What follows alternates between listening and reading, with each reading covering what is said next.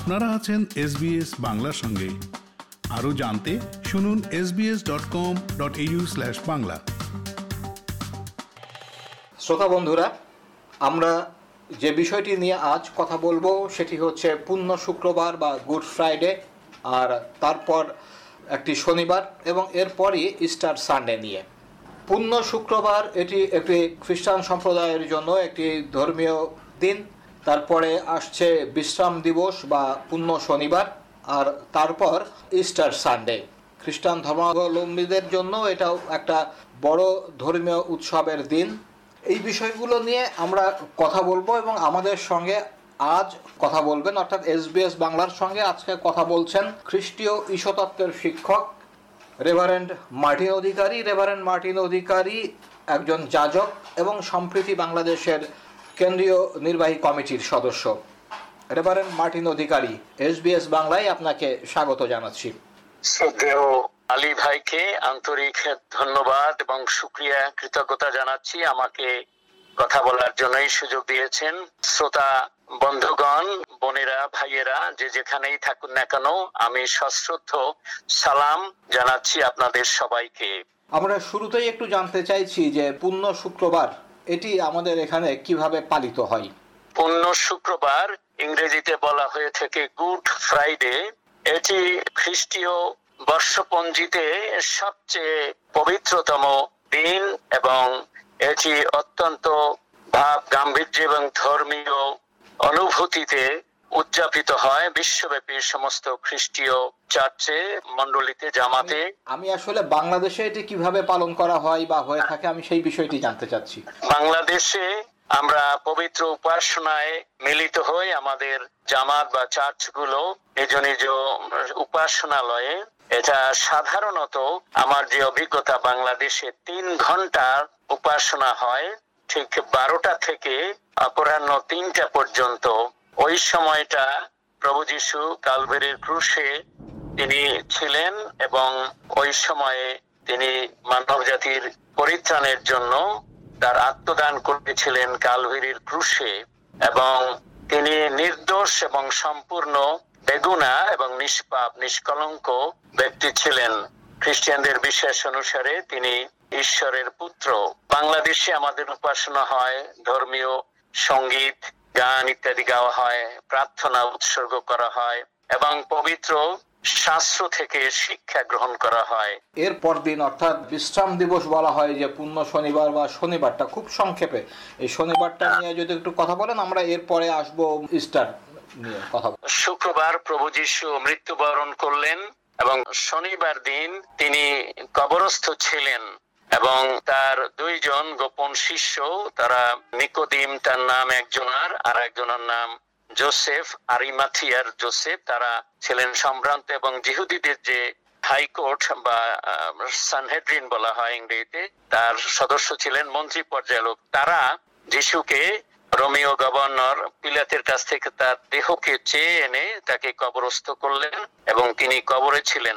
ওইটা ছিল সপ্তম দিন সাত দিন আমাদের পবিত্র বাইবেলে আছে যে যিশু ঈশ্বর সৃষ্টি করে ছয় দিনে জগৎ সমস্ত কিছু, তিনি সপ্তম দিনে বিশ্রাম করলেন। এটা একটা প্যাটার্ন মানুষের জন্য। আর যিশু মানুষের পরিত্রাণের কাজ শেষ করে তিনি বিশ্রাম নিলেন যেন এই চিন্তাটা আছে এবং তিনি ঈশ্বরের কাছে আত্মসমর্পণ করেছিলেন কালভারি ক্রুশে থাকতেই এবং সেই দিনটি প্রভু যিশু কবরস্থ হয়েছিলেন।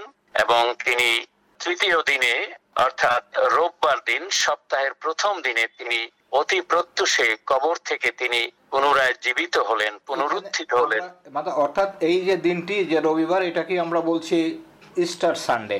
হ্যাঁ রোববারে বলা হয়ে থাকে ইস্টার সানডে। আসলে ইস্টার কথাটা কিন্তু একটু সেকুলার বা অন্য সেই সময়ে প্রচলিত বিভিন্ন ধর্মের থেকে নেওয়া হয়েছিল, তবু আমরা বলি এটা চালু আছে ইস্টার সানডে অর্থাৎ প্রভু যিশু ওই দিন পুনরুত্থিত হলেন মৃত্যুর উপরে। সেটা হলো প্রধান কথা, কিন্তু নামে বলা হয় ওয়েস্টার্ন কান্ট্রিগুলোতে ইস্টার সানডে আমাদের বাংলাদেশে পূর্ণ রবিবার বা ইস্টার সানডে এটা কীভাবে পালন করা হয়?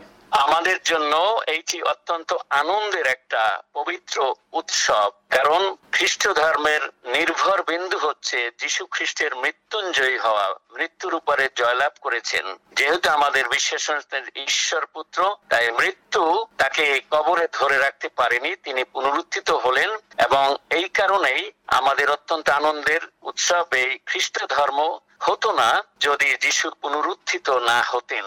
তিনি হয়তো একজন মহামানব রূপেই পরিচিত থাকতেন অথবা একজন বিতর্কিত ব্যক্তি হিসেবে কিন্তু পুনরুত্থান হয়েছে বলে আমরা খ্রিস্টিয়ানরা এই দিনকে অত্যন্ত শ্রদ্ধা এবং ভক্তি ভরে আনন্দে আমরা তার উদ্দেশ্যে প্রার্থনা এবং উপাসনা আমরা নিবেদন করি চার্চে চার্চে যেখানে যেমন সম্ভব সেইভাবে আমরা আনন্দের সংগীত আমরা গাই, আমরা প্রার্থনা করি। মহান ঈশ্বরকে ধন্যবাদ, কৃতজ্ঞতা জানাই যে প্রভু যিশু তার স্বর্গীয় সেই পুত্র ঈশ্বরকে তিনি মৃত্যুর অধীনতা থেকে পুনরুত্থিত করলেন আর তাই তিনি হলেন মানুষের পরিত্রাণকর্তা এবং পাপের ক্ষমাদানকারী। মৃত্যুর উপরে যার হাত থাকে অধিকার থাকে তিনি তো পাপে ক্ষমা দিতে পারেন।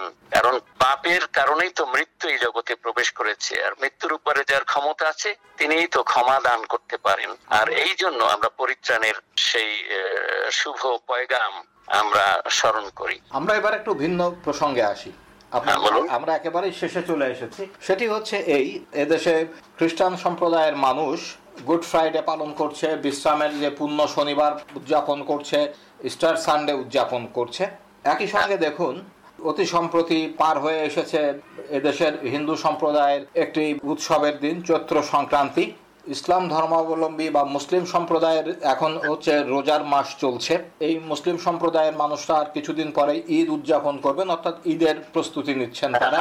এর মাঝখান দিয়ে আবার পালিত হয়ে গেল যে জায়গাটি সেটা হচ্ছে বাঙালির সর্বজনীন একটি উৎসব সেটি হচ্ছে পহেলা বৈশাখ বা নববর্ষ উৎসব হ্যাঁ। অর্থাৎ ধর্মীয় দিক থেকেও যদি আমরা দেখি তাহলে গত কয়েকটা দিন ধরে একটা সম্প্রীতির একটি আবহ কিন্তু সারা বাংলাদেশে বিরাজ করেছে হ্যাঁ। এই জায়গাটিকে ধরে আপনি যদি আপনার আজকের আলোচনাটা খুব সংক্ষেপে শেষ করেন এই বিষয়টি, প্রসঙ্গটি দাদা অত্যন্ত সুন্দর বিষয়, প্রাসঙ্গিক বিষয় এবং অত্যন্ত প্রয়োজনীয়।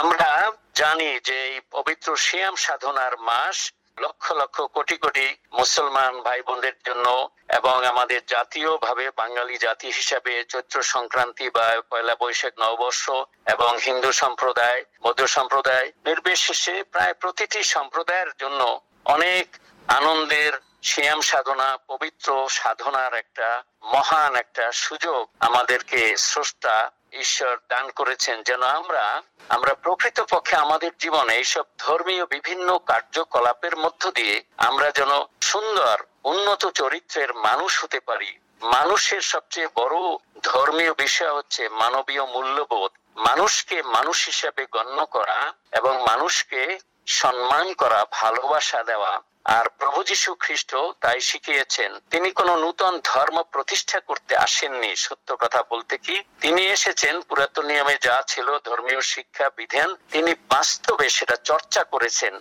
তিনি জীবন দিয়ে তিনি শিখিয়েছেন মানুষকে এবং স্বয়ং স্রষ্টা ঈশ্বরকে কেমন করে উত্তম ভাবে ভালোবাসা যায়, সম্মান করা যায়। ঈশ্বরকে ভালোবাসার, সম্মান করার প্রকৃষ্ট উপায় হচ্ছে তার সৃষ্টিকে তথা বিশেষ করে মানুষকে ভালোবাসা দেওয়া, সম্মান করা এবং আজকে এই পৃথিবীতে, বাংলাদেশে অবশ্যই সমস্ত পৃথিবীতে মানুষে মানুষের সম্প্রীতি, সম্মিলন এই বার্তা প্রভু যিশুর জীবন থেকে আমরা গ্রহণ করতে পারি।